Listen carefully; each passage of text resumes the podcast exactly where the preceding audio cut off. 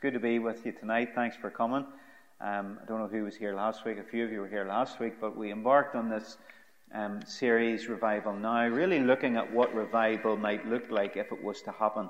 And that's what we're anticipating. We're wanting a revival now for now, not for yesteryear or for any historic revival that has already been, but a revival that is fit for purpose for today. That's what we need, isn't it? And so last week we began looking at how we need a new Jesus movement. And hopefully these recordings will be available soon in some form. So um, if you missed that, you'll maybe get to listen to it again. But tonight I want us to consider how we need a new prayer movement. For revival today, we need a new prayer movement. Let's just pray briefly now, and please unite your heart with me and ask the Lord that He might uh, speak to us now. Ask that He would speak to your heart personally where you're at. Father, we thank you for the songs that have been sung, and we praise your name, Father, Son, and Holy Spirit. Holy, holy, holy is the Lord God of hosts. The whole earth is filled with your glory. We pray that we would have eyes to see your glory tonight in this place. Lord Jesus, we uplift your name, and like your disciples of old, we ask you, Lord, teach us to pray. Show us how to really pray to our Heavenly Father effectively. And even tonight, Lord, you pour out upon us a spirit of prayer. Real prayer. In Jesus' name. Amen. Okay, I want you to turn to one scripture. We'll be looking at several tonight. Zechariah chapter 12. Zechariah 12. It's just one verse. You're all panicking now, aren't you? Zechariah. I have one of those Bibles with these thumb places you can look up the books. Zechariah, it's not the easiest to find near the end of your Old Testament there. Um, chapter 12, verse 10. And I will pour on the house of David and on the inhabitants of Jerusalem the spirit of grace and supplication then they will look on me whom they pierced. Yes, they will mourn for him as one who mourns for his only son and grieve for him as one who grieves for a firstborn. Now, I know some of you prophetic experts out there will know the context which that is in biblical prophecy and it may have a future reference and so on and so forth. not getting into that here tonight. Just what I want you to note is that there's this pouring out of a spirit of grace and supplication. Grace and supplication. An ability of grace, that's what grace is. It's a supernatural energization to do something that you couldn't do without it. And so there's grace being given here to pray. And some translations just translate this, a spirit of grace and prayer. Another puts it like this, a spirit of grace and pleas for mercy. So God is pouring this out upon His people to enable them to pray as they need to pray. And if you know anything about revival, historically speaking, you will know that prayer precedes every revival. I don't know of any revival that there wasn't prayer before. Even Pentecost in Acts chapter 2, they were gathered together in prayer, weren't they? I remember years ago reading Andrew Murray, who's many wonderful things to say about prayer and revival. And he said this The person who sets the church praying will do the most for world evangelization.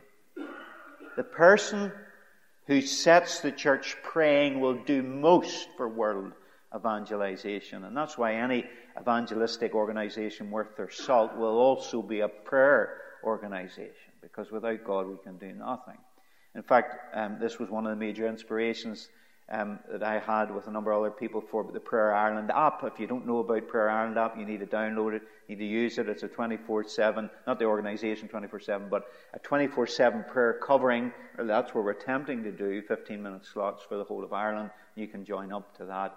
Um, but the whole idea was, look, if we're going to see change in Ireland, we need to pray more.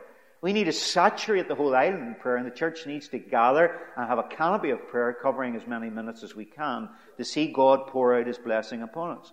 But it is historically proven and it's biblically accurate to say that when God's going to do something, He sets His people praying. And there is, of course, this cycle of prayer. Do you know what that is? Basically, the way prayer works is God places His desires in us, His people. And then what happens is those desires that are His, that He implants in us, they become our desires. And so then we go to God and ask for what we want, and we're actually asking for what He wants, and we get it because we're asking according to His will. You might say that's a bit of a fix. Well, so what? We get what God wants, and that really becomes what we want, and it's what's for our good. That's the way prayer works, the cycle of prayer. But you might say, and I hope that you're questioning things that I'm saying, you might say, if it was that simple asking for revival, then uh, why don't we have revival every week? Because it's clearly what God wants if it's God's desire, and I believe it is God's desire. Can I say that I believe that revival is actually God's norm? I believe that revival is New Testament authentic Christianity, and it's what God wants all the time. Some might disagree with that, but uh, I have to beg to differ on that one. Now, I know that God is sovereign, and I know He moves sovereignly in revival. But if revival is God's desire, if life is God's desire, if, if a healthy, vibrant bride is what He wants for His Son, why is it that if that's His desire and it's our desire, I think, why do we not have it? Discounting God's sovereignty for a moment tonight, is there more to it than that? Is there more to it than that? Now, there have been new prayer movements in recent modern times. It's very encouraging, I have to say. I mean, if you think about it, over the last 50 years, there has been an emergence of many different global prayer movements. I remember reading years ago as a young man, um, Dick Eastman's book, The Hour That Changed the World. Has anybody read that one? And you get the wee chart in it, uh, dividing up the hour of prayer into five minute segments of the different types of prayer that we find in Scripture. It's a wonderful book, really good one to read. I still use that diagram in my prayer times sometimes. And he launched an incredible movement out of prayer called Every Home for Christ. And Every Home for Christ desired to see every single home across the face of the earth. And they're working on it now. They have been working on it for years. Every single home touched with the gospel. It's an incredible movement. Look them up, Google them, find out about them. They're amazing. But it came out of a prayer movement. And then there's IHOP, that's International House of Prayer, Kansas City. And uh, they, they have a harp and bowl rhythm of praying and praising, but there's a constant uh, ascent of incense of prayer unto God in that place. And of course, there's been many houses of prayer that have popped up all over the world. I was involved in a house of prayer in Portadown for seven years, and I know you've got the House of Prayer Ireland as well with Crown Jesus. It's incredible what God's doing through prayer houses, prayer hubs. And of course, there have been, there's 24-7 international movement of prayer, and there's various national and international cooperative prayer organizations and events. And so you can't help feel something's going on, isn't it? That there's a positioning of intercession, maybe in anticipation of what God's about to do. And there are other exceptional resources. I mean, really, we've no excuse for prayerlessness in our lives. I mean, take your phones, and um, I know there's there's the Bible app, and it's got many prayer resources on it. There's Abide. Anybody ever used Abide meditation app? Soultime. It's another very effective one, and one I've been dipping into lately is Glorify.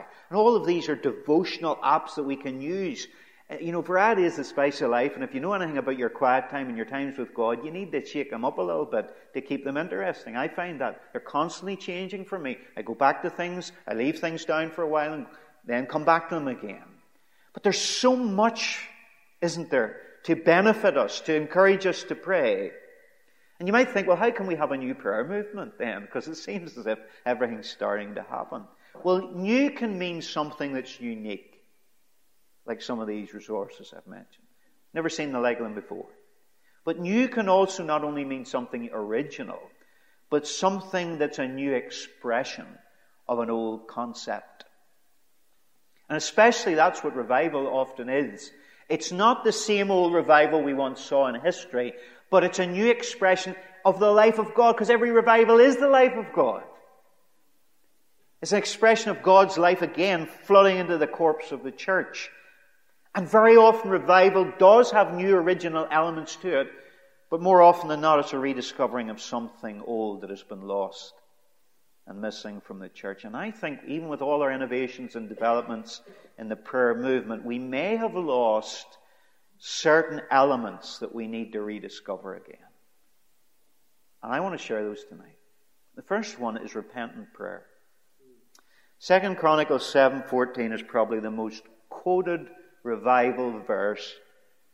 If my people that are called by my name, you could say it with me, will humble themselves and pray and seek my face and turn from their wicked ways, then will I hear from heaven, forgive their sin, and heal their land.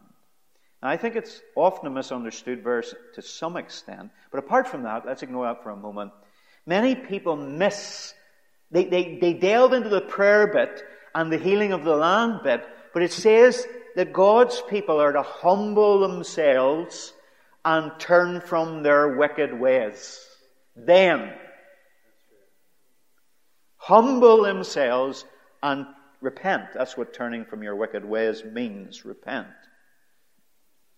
And over the years, I've witnessed certain movements that purport to desire revival, but they posture themselves in calling the world to repentance. They, if you like, take the moral high ground. Let me give you an example of this. Take the, the pro life movement in our land and the, the anti abortion movement in Northern Ireland. I've been a part of that, so, you know, understand that. But I've heard comments such as Brandon Lewis needs to, he's the Secretary of State for Northern Ireland, he needs to repent. Or the Prime Minister Boris Johnson needs to repent and the Stormont, the legislature, and the MLAs, they need to repent. And I even heard it said, and there's even a group of people, and I'm not putting them down or anything, I'm just saying what I observed, who gathered in Armagh whenever the Queen was meant to be there, and prior to uh, her telling us that she wasn't coming, um, they were saying that they were going to call on the Queen even to repent over what was going in our land uh, in, in respect of abortion. Now, my question to that is what if actually the reason why we're seeing abortion legislated for is the lukewarmness of the church? What if? What if, what if God's people need to humble themselves and turn from their wicked ways? And then God will hear from heaven. What if we as the church have compromised our sexual ethics?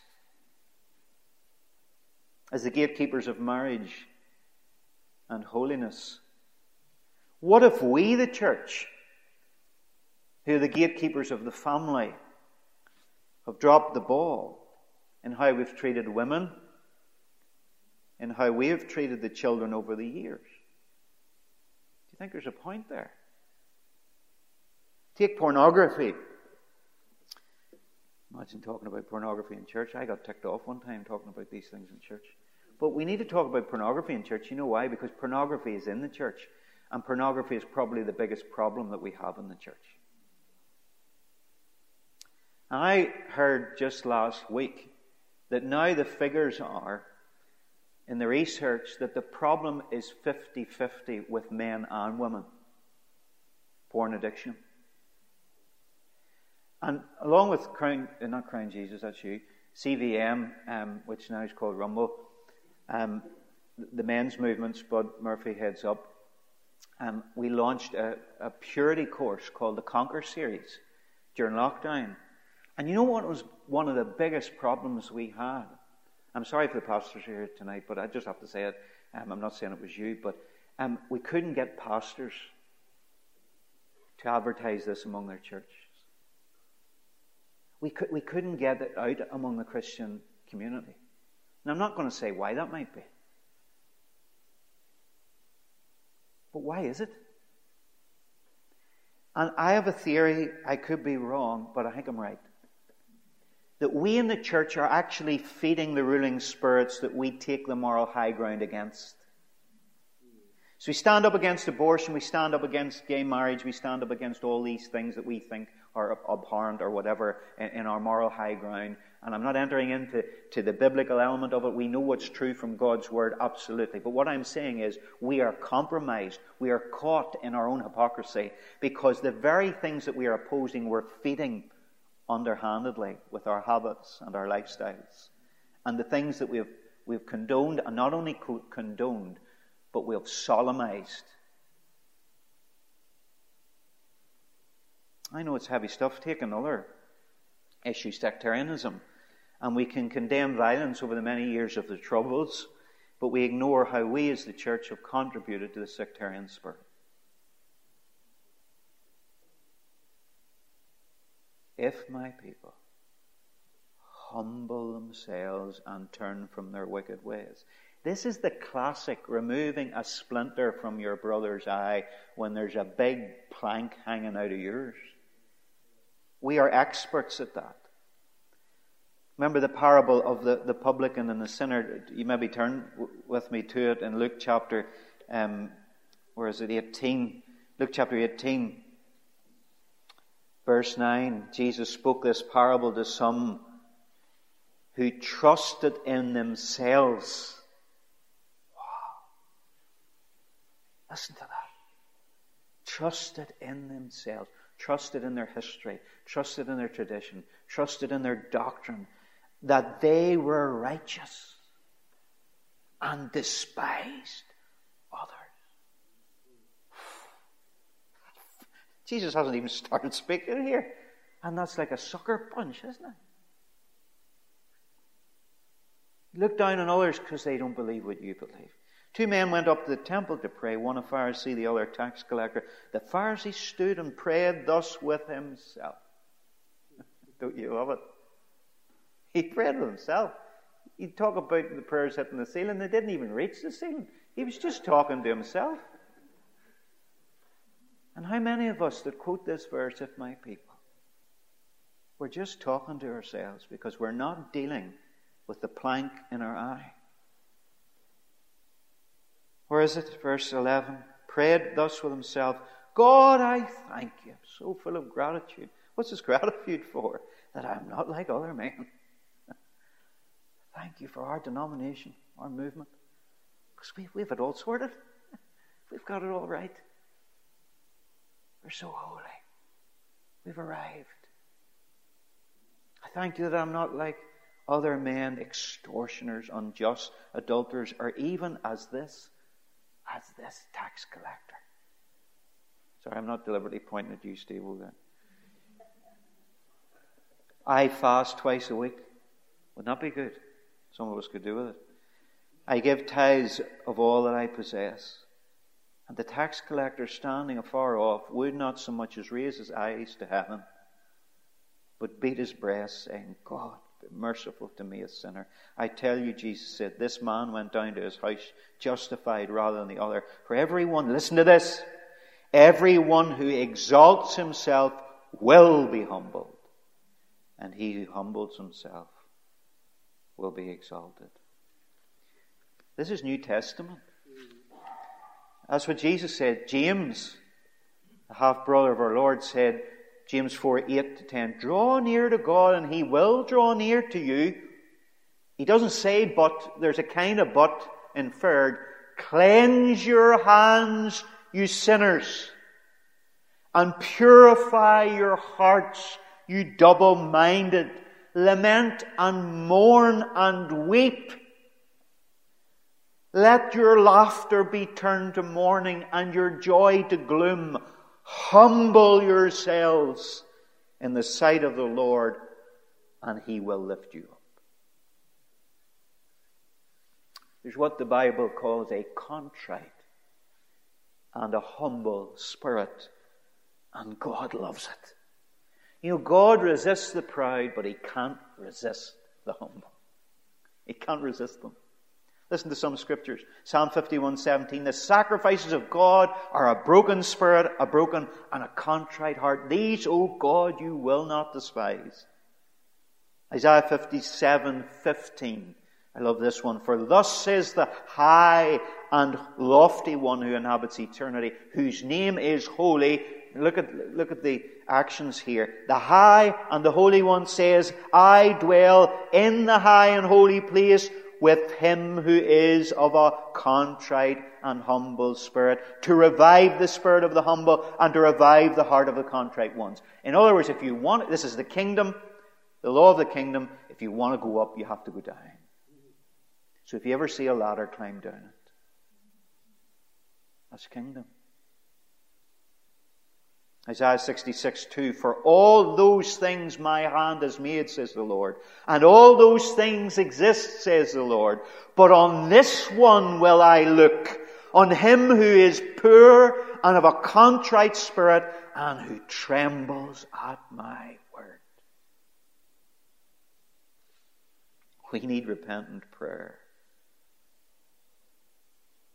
How will we conquer the earth? We can do all the spiritual warfare you like and all that name it and claim it you like. But Jesus said, the meek shall inherit the earth. The humble, the gentle. And if ever we doubted it, all we have to look and see is that this was the Jesus way. Let this mind be in you, which was also in Christ Jesus, who being very nature God. Thought equality with God not something to be grasped at, but humbled himself and made himself of no reputation, and being found in fashion as a man, he became a slave, a bondservant. He humbled himself even unto death on the cross. Therefore, therefore, see the dynamics? Humbling himself to the lowest place, God has therefore highly exalted him and given him a name that is above every name, that at the name of Jesus every knee should bow, of things in heaven, things on earth, and things under in the earth, and that every tongue shall confess that Jesus Christ is Lord to the glory of God the Father. But how? By going low. And I am maybe bold enough to say that we will not have revival without repentance. You might have forms of renewal, perhaps. And there usually is some repentance in there, mixed in there. But I don't think we'll have the revival that we're looking for without repentance. Now, this might seem a contradiction from what I've just said, but not only do we need repentant prayer, we need confident prayer. It might seem a contradiction with humility to be confident, but you see, there's a difference between self confidence and confidence in God. You understand me? God confidence is necessary for an ingredient for our praying and revival prayer in particular. Let me give you this under two points of the type of confident praying. We need to pray with authority. And when I say pray with authority, it's not about who you are, it's about knowing who God is to you and who you are to God. You understand? Who we are to God and who He is to us, and the inheritance that we have as sons and daughters and as a kingdom of priests and priestesses, and the promises that we have that are yea and amen in Jesus Christ. The NIV second uh, Corinthians 1.20 puts it like this, For no matter how many promises God has made, they are yes in Christ. No matter how many promises God has made, they are yes in Christ. And so through Him, the Amen is spoken by us to the glory of God. So all God's promises that He ever made are complete in Christ, and we say Amen to those promises in Jesus, and we see them fulfilled. That's the confidence that we have in Him.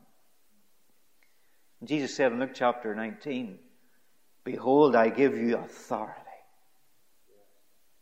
I give you authority to trample on serpents and scorpions and over all the power of the enemy, and nothing shall by any means hurt you. And just before he ascended to heaven after his resurrection, there he was. He spoke to his disciples in the Great Commission. We often skirt over this to go into all the world and preach the gospel, but he said, All authority has been given unto me in heaven and on earth.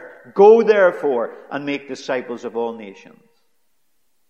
But it's because of His authority that we can go and take ground in His name. That's the authority that we have.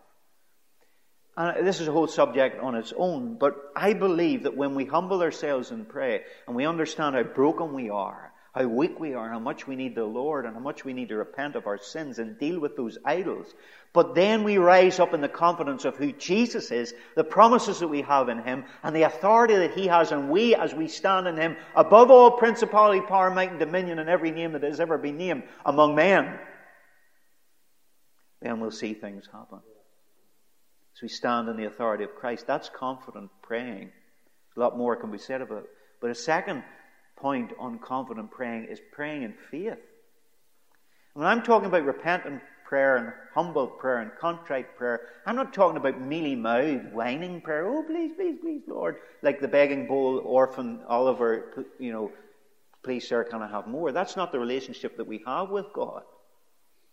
And however broken and humble we are, we need to realize that it's faith, faith, mighty faith, the promise sees and looks to God alone, laughs at impossibilities and cries, It shall be done. That's what Charles Wesley said. So faith is necessary. I turn to two scriptures with me. First John 5, 14, 15. 1 John 5, 14 and 15. This is the kind of praying that we need for revival. Revival praying is the kind of prayer we need for answered prayer, in fact. 1 John 5, 14, 15. Now this is the confidence, talking about confidence, that we have in Him. So it's not the confidence in ourselves, the confidence we have in Him that if we ask anything according to His will, He hears us. And if we know that He hears us, Whatever we ask, we know that we have the petitions that we have asked of Him. So if He is putting His desires in our hearts, that's the prerequisite for this, then when we ask for the things that we desire, we're asking according to His will, and we can be confident that we get the answer. Now, is that the way we pray? I have a little notebook at home that I made years ago. I went through Mark marking my Bible, and I highlighted all the promises of God in orange highlighter, and I noted down in like a directory of the different things you could have promises for, alphabetical directory. I may be a bit of a freak here, but I'm a anorak. But I, I, can just look all this up and find a promise for this, that, and the other that I can claim before God. It's like Spurgeon used to say, he wrote that devotional, The Treasury of the, the, the Bank of Heaven. And it was the faith checkbook he talked about, wasn't it? That we write these checks in faith upon God's word and we cash them in at the bank of heaven to see God's promises fulfilled. Another, Mark 11, look at this verse. This is one you should be highlighting in orange if you're going to follow me. Mark 11, verse 22 20, through to 24. Jesus answered and said to them, Have faith in God. That could be translated, Have the faith of God. For assuredly I say to you, whoever says to this mountain, be removed and be cast into the sea, and does not doubt in his heart, but believes that those things he says will be done, he will have whatever he says. Therefore I say to you, now listen to this. Therefore I say to you, whatever things you ask when you pray, believe that you receive them and you will have them. Now that's faith. That's not common sense, that is faith sense. Common sense is if Mitch gives me his brand new iPhone there and puts it in my hand, I know that I've got the iPhone when I, I, I have it, when I possess it. That's not what this is saying. Faith is when you know you have it and it's not in your hand. That's not common sense, that's faith sense. And that's the kind of faith that God answers. Now, He has to give you the promise for it. You're not just wishing it, not just wishing it plucking it out of the air. No, no, no. He gives you the title deed. It's actually how the Amplified Version translates Hebrew 11. That faith is the title deed. The proof. Faith is the proof that it's going to come, but that faith comes by hearing and hearing by the Word of God. So you've got to get a word of faith from the Lord. You've got to hear His voice. But when you hear His voice, you take it and believe you've got it even before the tangible material thing is in your possession. And that's what we've, we've got to believe that God wants revival and God is going to bring revival as if revival is here and now and it's not. We've got to start praying in that kind of confident faith. knowing that, that the, with the authority to pray that way, but that God actually wants to do this. So repentant prayer, confident prayer. Thirdly, warfare prayer. I don't mean jumping around going, That's the way some people get on. That's not what we're talking about. Graham Cooke put it like this listen, the first stage of warfare is to change the atmosphere around us where we live, work, and worship. The first stage of warfare is to change the atmosphere around us where we live, work, and worship. Let me give it a challenge here. Actually, in reference to last week, I don't whether you remember this. Of course, you wouldn't if you weren't here, but um, at the end, Sharon, who's here tonight, gave a word. Um, and what she said was something along the lines of that young men in our land had been brought up to be, they were told to be defenders of the, the faith or defenders of the truth. So this was the real, particularly the Protestant thing, you know.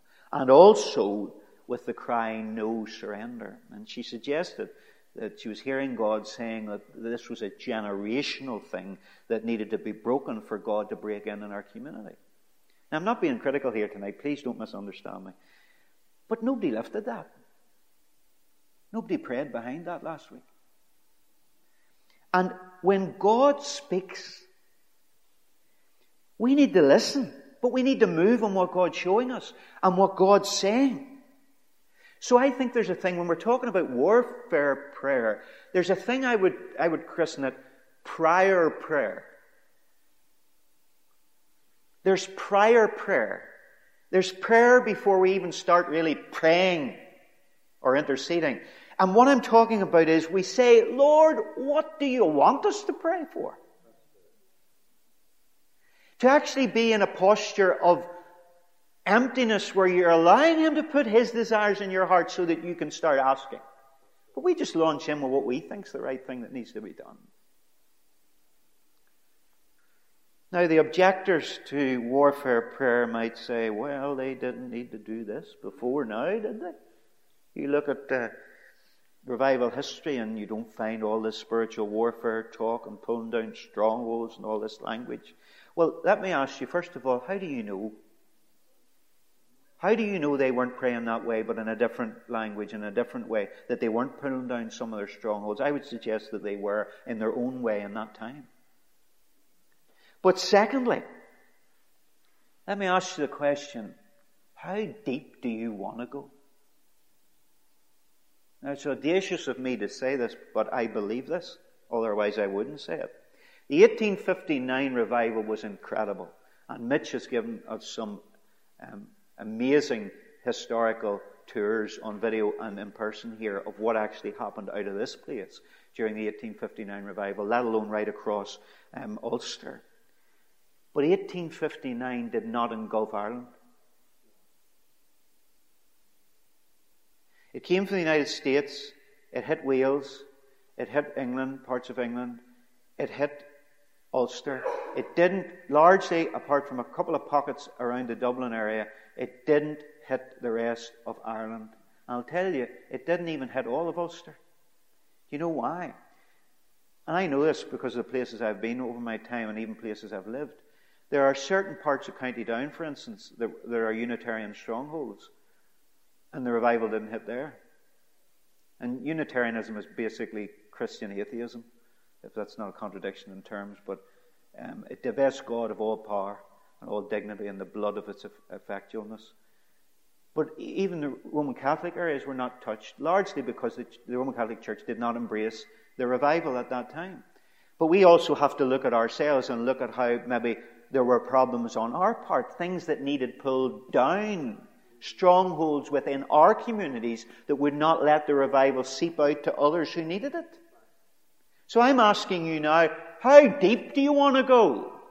If you don't want just a revival that replicates that of the past, but you actually want a revival that touches Ireland north, south, east, and west, that's what I want. Tell you what I'm looking for. I'm looking for the great harvest that comes before the second coming of Jesus. That's global. That's what I'm looking for. So how far you want this revival go It's related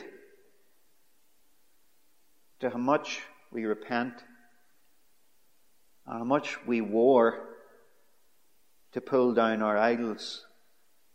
Do we want to break up the fallow ground for a revival that will engulf the whole of the Emerald Isle? That's what I want to see. So there's repentant prayer in a new prayer movement. There's confident prayer. There's warfare prayer. Then there's united prayer. And I'm not going to talk about this because I'm going to spend a whole week, I think, on a new unity movement at a later Thursday night whenever the Lord tells me that's the one to do it. But 133, Psalm 133, you know it, don't you? How beautiful, how pleasant it is for brethren to dwell together in unity. There God commands the blessing life forevermore. And generally speaking, revival movements have been unity movements. But we'll leave that for another. It has to be united prayer. And finally, persevering prayer. Persevering prayer. Now, please, I hope that I don't come across as critical. I'm just giving you what's on my heart, and I believe God's giving it to me. And I love worship, okay? I love worship. I talked last week, week about the Jesus movement and how a lot of the stringed instruments have been rediscovered, brought into the sanctuary, um, have, have been because of the Jesus movement, and there's been a real new move of God's Spirit throughout Christian music and contemporary music. So understand my heart in this. And I play music all day, and I love soaking in God's presence and praying with music in my ears and behind me in the background and all the rest. But listen, somewhere along the way, we have lost the practice of pressing through in prayer.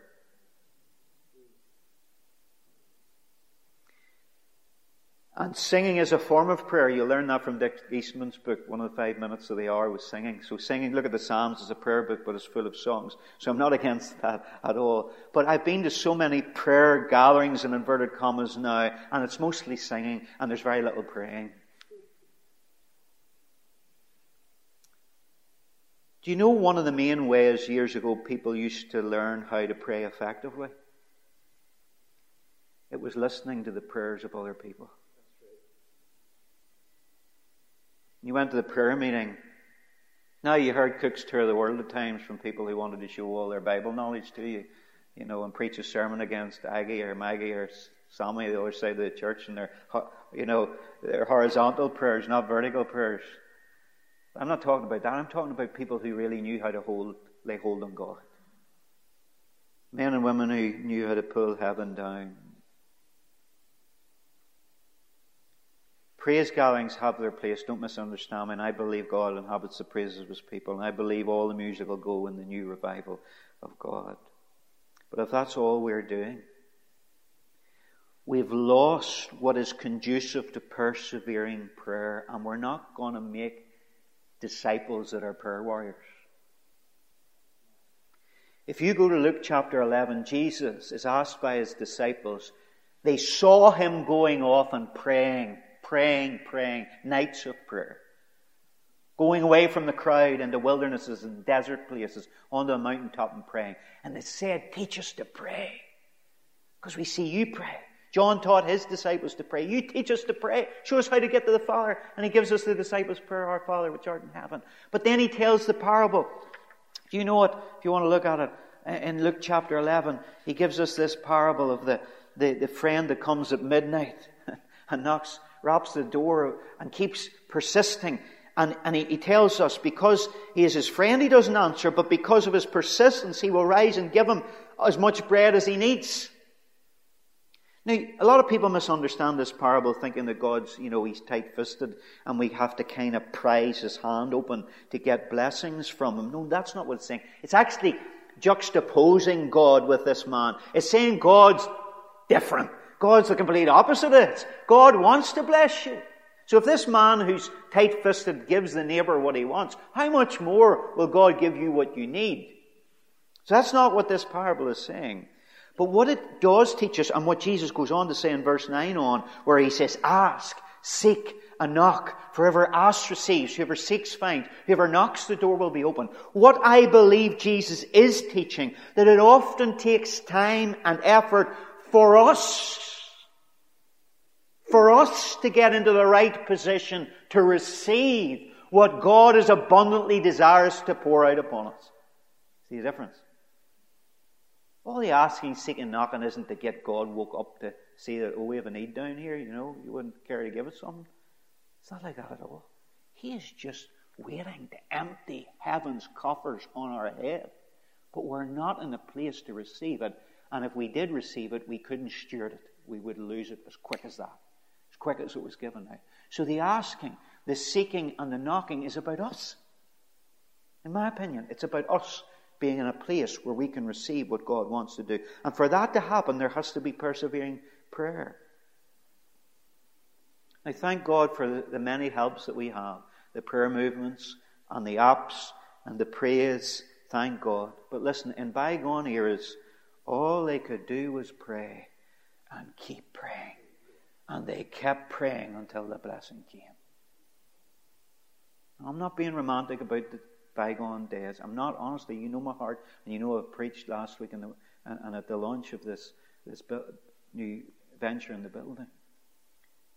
But if we are too arrogant to think that we, we can't learn and rediscover things that have been lost, that's not humble praying. You know what revival prayer is? You know what a prayer movement needs to be? Fervent prayer that storms the gates of heaven and plunders the gates of hell. Fervent prayer that takes heaven with violence and robs hell of its trophies. Will we be that new prayer movement? God needs it. It's a strong statement to say God needs anything. But I think he has, can I say it? I think he has put himself in a corner with his commitments to mankind that it appears to me from the scriptures that he will do nothing without prayer. You will find someone somewhere was praying. Duncan Campbell gathered about 30 people around him to pray, the Hebrides. And he said, I'm quoting him now, while the hours were passing by, I found myself fighting and not getting anywhere. You ever felt like that in prayer? After midnight, he says, I turned to a young man and said, I feel led by God to ask you to pray. Duncan Campbell recounts that this dear man got up and said, Oh God, you made a promise to pour water upon him that is thirsty and floods upon the dry ground. And Lord, it's not happening. And he paused for a moment and then he continued, Lord, I don't know how the others here stand in your presence. I don't know how the ministers stand. But Lord, I know anything, if I know anything about my own heart, I stand before you as an empty vessel, thirsting for you, for a manifestation of your power. And he halted again. And then after a moment of tense silence, he cried, listen. Oh God, your honor is at stake. Oh God, your honor is at stake. And I now challenge you to fulfill your covenant engagement and do what you have promised to do. That's revival praying. And Duncan Campbell records, I heard him say it myself on a recording. Believe it or not, you can check it if you want. The house was shaking like a leaf. It was a supernatural shaking of the house, and the dishes were clappering on the sideboard. And an elder who was standing next to Duncan Campbell remarked to him, Mr. Campbell, an earthquake? And he said, Yes. And he gave the, the blessing, the benediction, because they thought they had to get out for their safety. And then they went outside, and when they walked outside, This is what Duncan Campbell says. They found a community awake with an awareness of God's presence. The community had come to the church. Men and women were carrying chairs and stools, and they asked a question. You know what the question was? Is there any room for us in the church?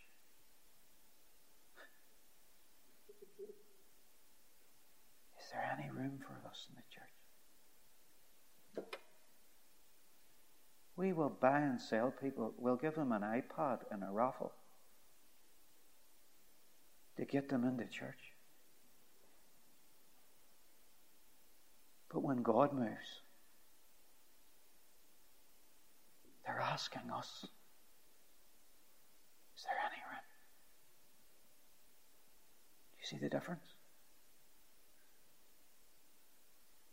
Let's pray.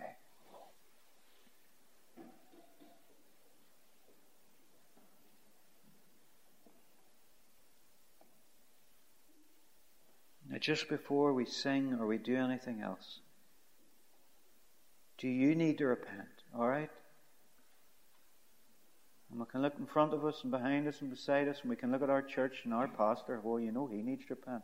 Sure, everybody's pastor needs to repent. You know, we've got a lot to say about our pastors or our ministers or our movements or our churches. Look, forget about everybody else and just look at yourself for a moment.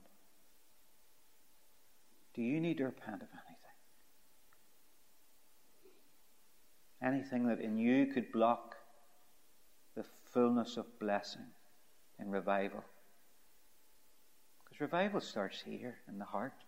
Revival starts with me, like Gypsy Smith said. You, you draw a circle around yourself and you don't get out of it and you pray for God to revive your heart. That's how revival starts. Personal revival. Are you caught in your own hypocrisy?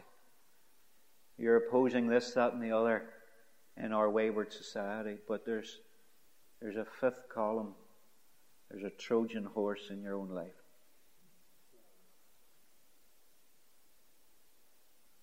What about humility? We're very proud, aren't we?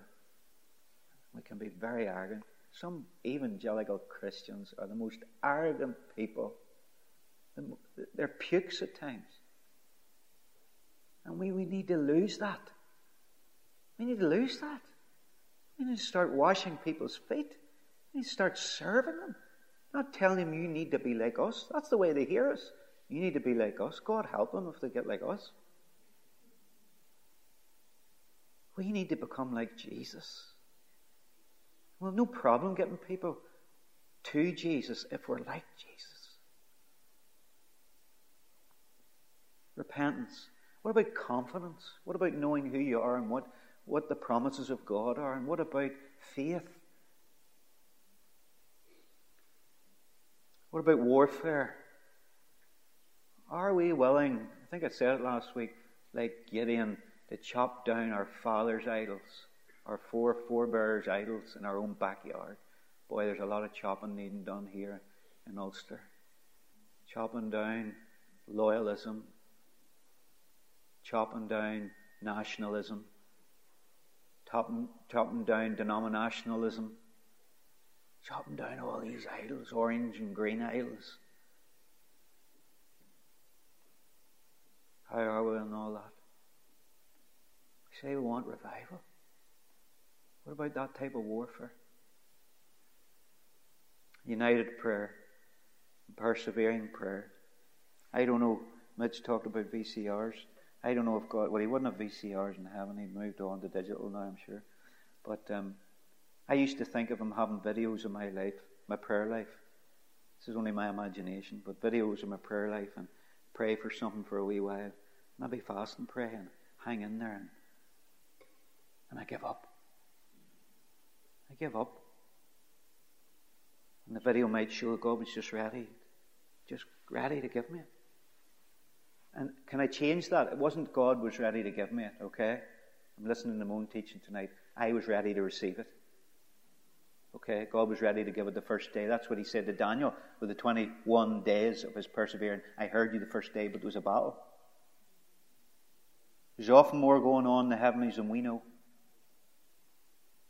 But what I'm trying to say to you is we need to learn how to pray through again. We need to persevere. Insistent, persistent, prevailing prayer.